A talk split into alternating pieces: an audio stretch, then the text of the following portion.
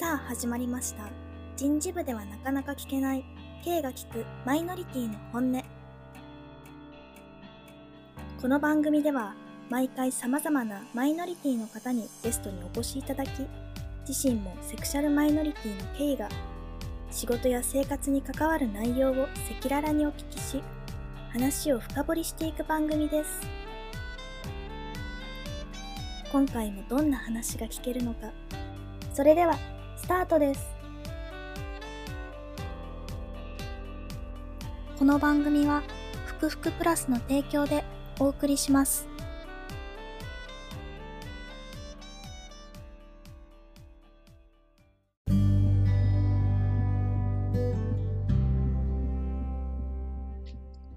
はい。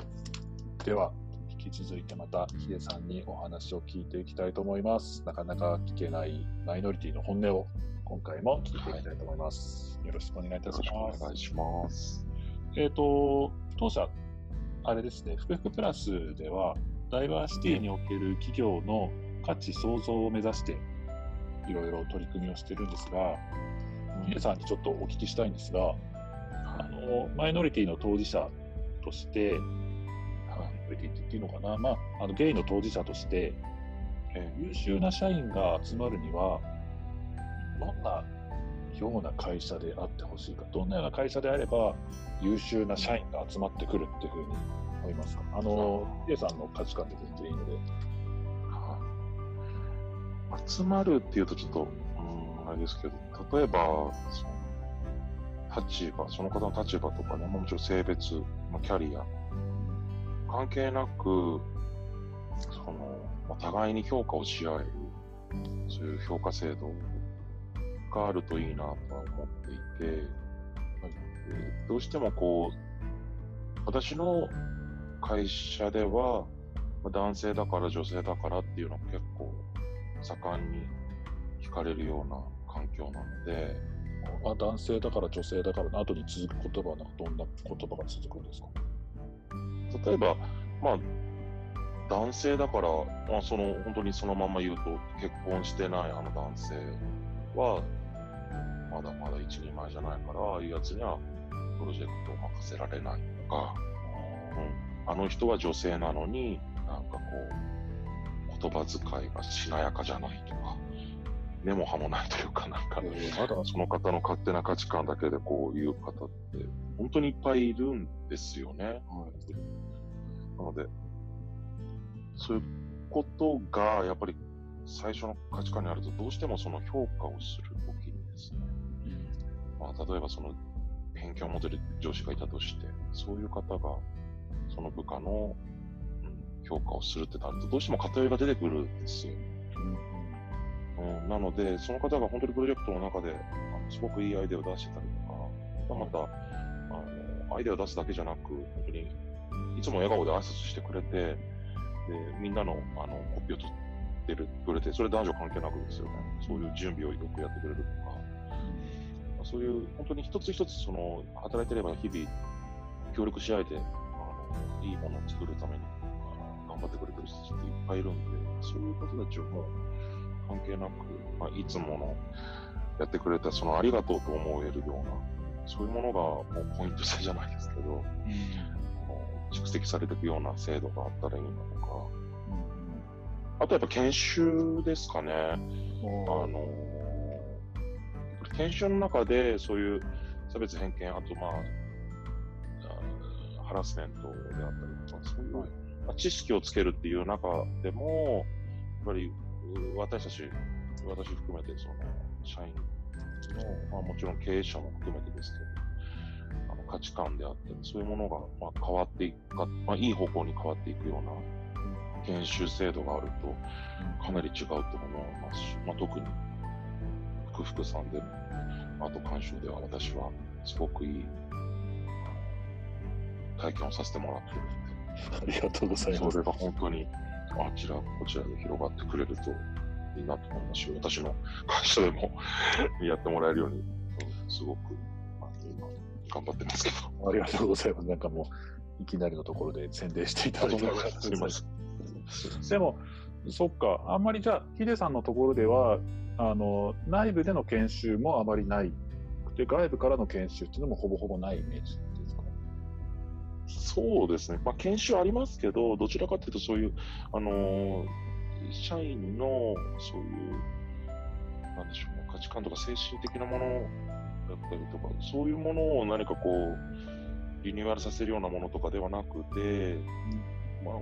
本当によよくある、うん、数字的な売り上げだったり、なんだったりとか、そういうことでの、うん、ものなので、はい特にその広がりがあるものではないですね。うんそうですね。なんかそういうような研修が少しでもね広がって価値観が少しずつ変わってくるだけでも本当に働きやすい職場にもなるだろうしなんか社員一人一人が笑顔になってたなんか自分の会社が好きだっていうふうになってくれた方が生産性も上がるしあの働きやすい職場で人間関係も良好になるしうん、本当にそれが一番だなというふうには思いますね。そうですね。うん。ありがとうございます。ちょっと、ちょっと今は自分のね、あの職場の中の話だったんですけど、はい今度ちょっとあの自分の職場以外のところの話になってきます。ぜひ、はいあの、ヒデさんが、あの、マイノリティのね、まあ、ゲイっていう立場でもいいですし、まあ、それ以外のマイノリティと呼ばれている方たちでもいいんですけど、まあ、そういう当事者として、消費者目線で見たとき、あ、この商品いいなとか、あ、このサービスすごいいいなっていうふうに感じたことってあったりしますか？ああ、そうですね。例えば私のゲイっていうところで考えると、はい。あの、話してたと思うんですけど、その、デートするときとか旅行行ったときに、はい。旅館に泊まったりとかしますけど、はい。そういうときに、あの、気づくのは、性別を書くところがなかったりとか、あと予約するときにも、そもそも、あの、同性の同士でも OK とか、本当に書いてあったりすると、すごく安心して泊まれますし、はい。うん、その情報を見て、まあ、その、従業員の方たちが配慮してるかどうかはまだはわからないんですけど、うん。あの、以前、あの、付き合ってる方といったその宿泊所で、あの、同性同士 OK ってところで、まあ、あの特に性別をを記入することもなく、はい。あの予約して行ったんですけど、当日たまたま、あの、私の誕生日だったもので、はい。でそれを、うん聞い聞いたスタッフが、あの、部屋までそういうあケーキを持ってきてもらって、へお祝いをしてくれてですね、うん、なんかこう、どこまで、あの、あの、それも好き好きあるかもしれないですけど、私も、あすごいなって思って、あ、男女って行くものというか、で、男、性別もこう書くのが当たり前だったのが、少しずつ変わってきてるのかなと思う時はありましたね。あともう一つは、あの、スーパーとかで、商品の陳列ですよね。それが、例えば5段あったら、1段ずつ違う商品が並んでるっていうのが当たり前だったと思うんですけど、はい。最近はあの5段、一番上の5段目、ではい一番、あまあ、途中の2段目に同じ商品があったりして、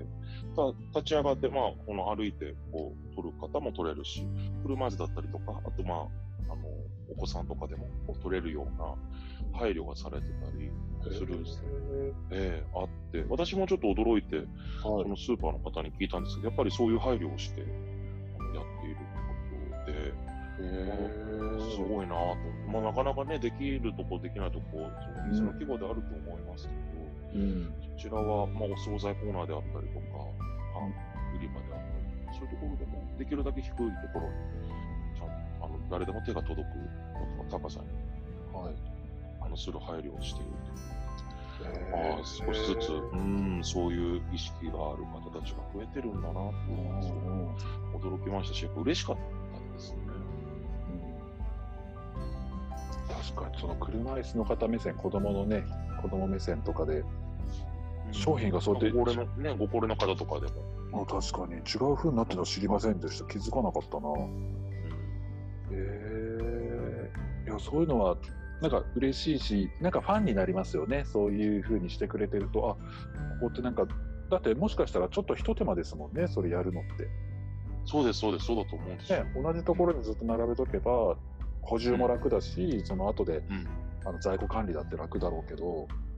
そうですね。あえてね。あれ、すべての商品をや,、ね、やるのは難しいかもしれないですけど、そのよく売れるものだったりとか、うんうんね。うん、そういうものはなるべく低い位置にまあ、あとかといって私たちがこうね、あの普通に歩いてこう取れる高さにもあったり、お互いのこと考えてるところがやっぱすごいなって思うん。そうですよね。うん僕あと前半の話のホテルの話もヒデさんに言われて、僕も一回男性同士カップルで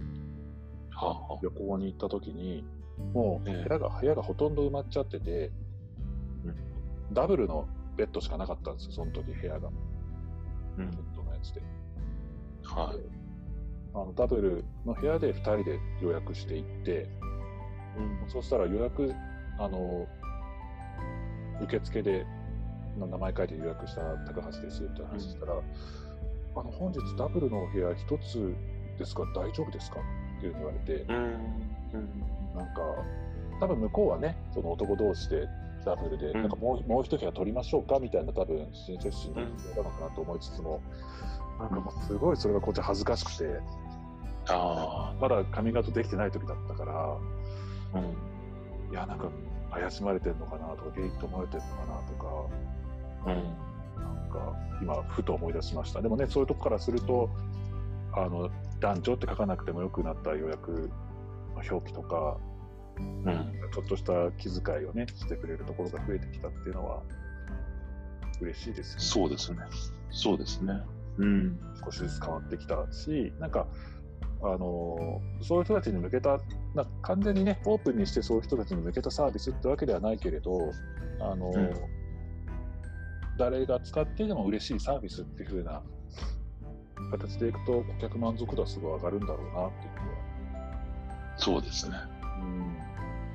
あ、それは、あれですよね、当事者の方たちが、じゃあ、例えばそういうところで働いてたりとか、だからそういう方たちの意見が反映されてるってことですよね。じゃないと、そういうサービスに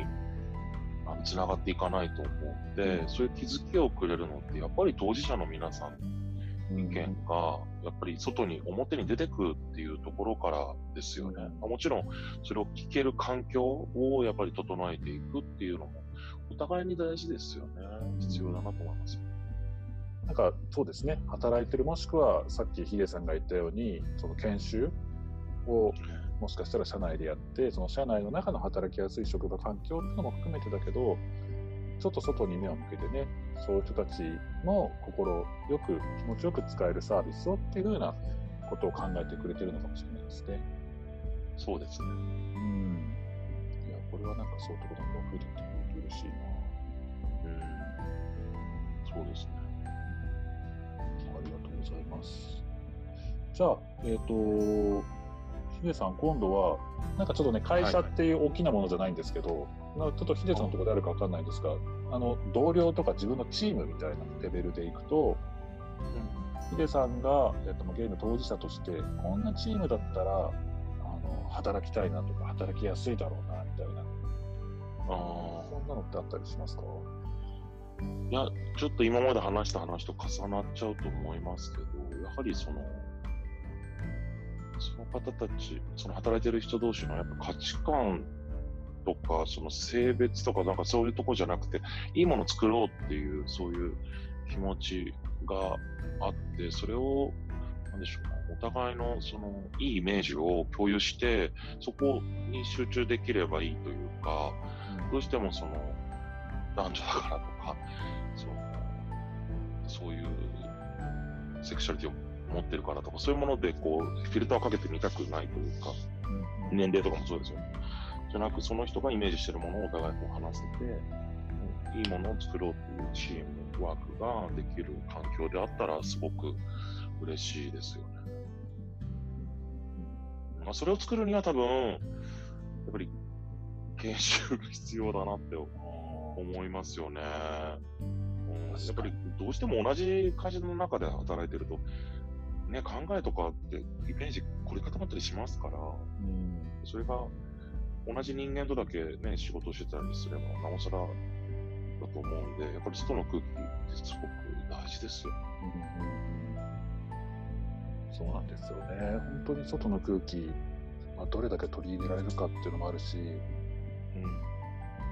同じところでずっと働いちゃうと、もう本当になんかそれが当たり前だっていうふうに、どんどんどんどん価値観も植え付けられるし、この会社はこういう会社なんだっていうふうになっちゃうと、うんなんか進進化がないというか、うん。ブランディングはね、確かに必要なので、この会社はこういうことを大切にしている会社っていうのは確かにそうなんですけど、時代背景とかね、その、うん。今ある社会問題とか、そういうことにも目を向けるためにも、うん。そっか、社外研修、社内研修っていうのが大事ですね。うん。そうですね。そう思いますね。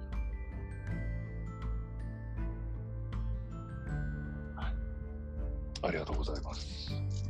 いろいろいい話がたんまり聞けました、ヒデさん。そうですか。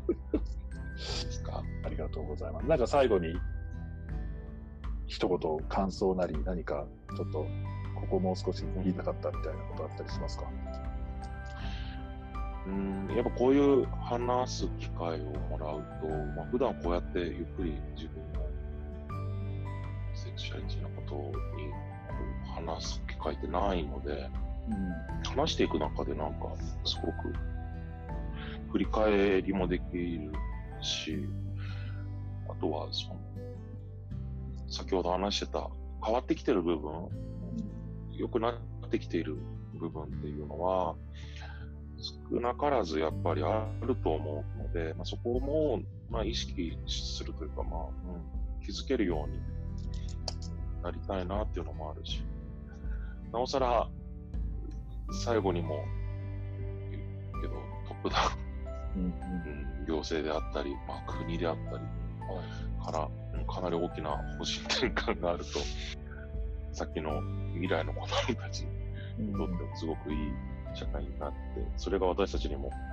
少しずつ影響してくれるとありがたいな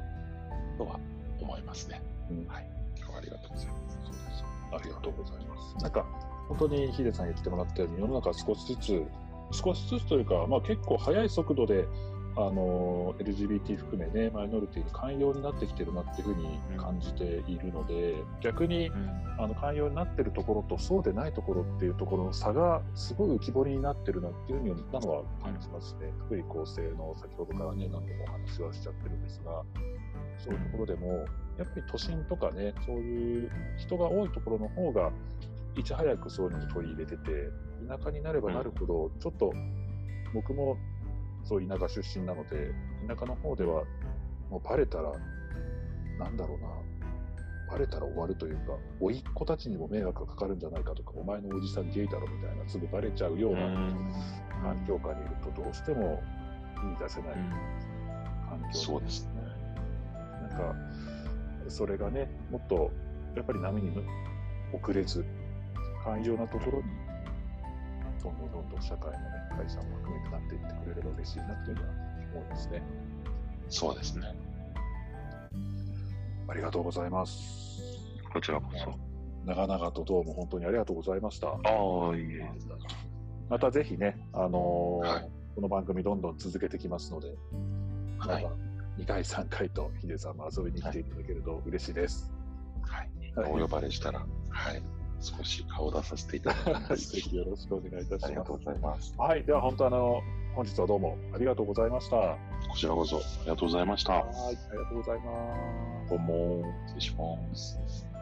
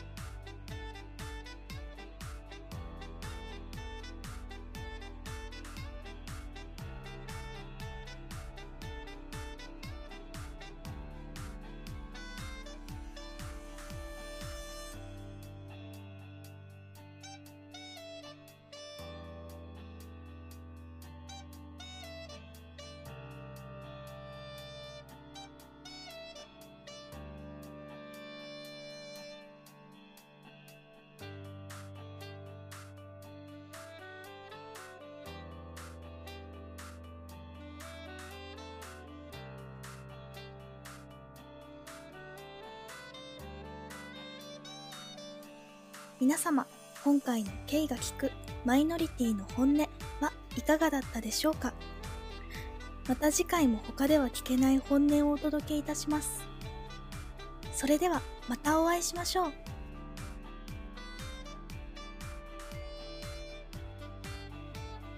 この番組は、ふくふくプラスの提供でお送りしました。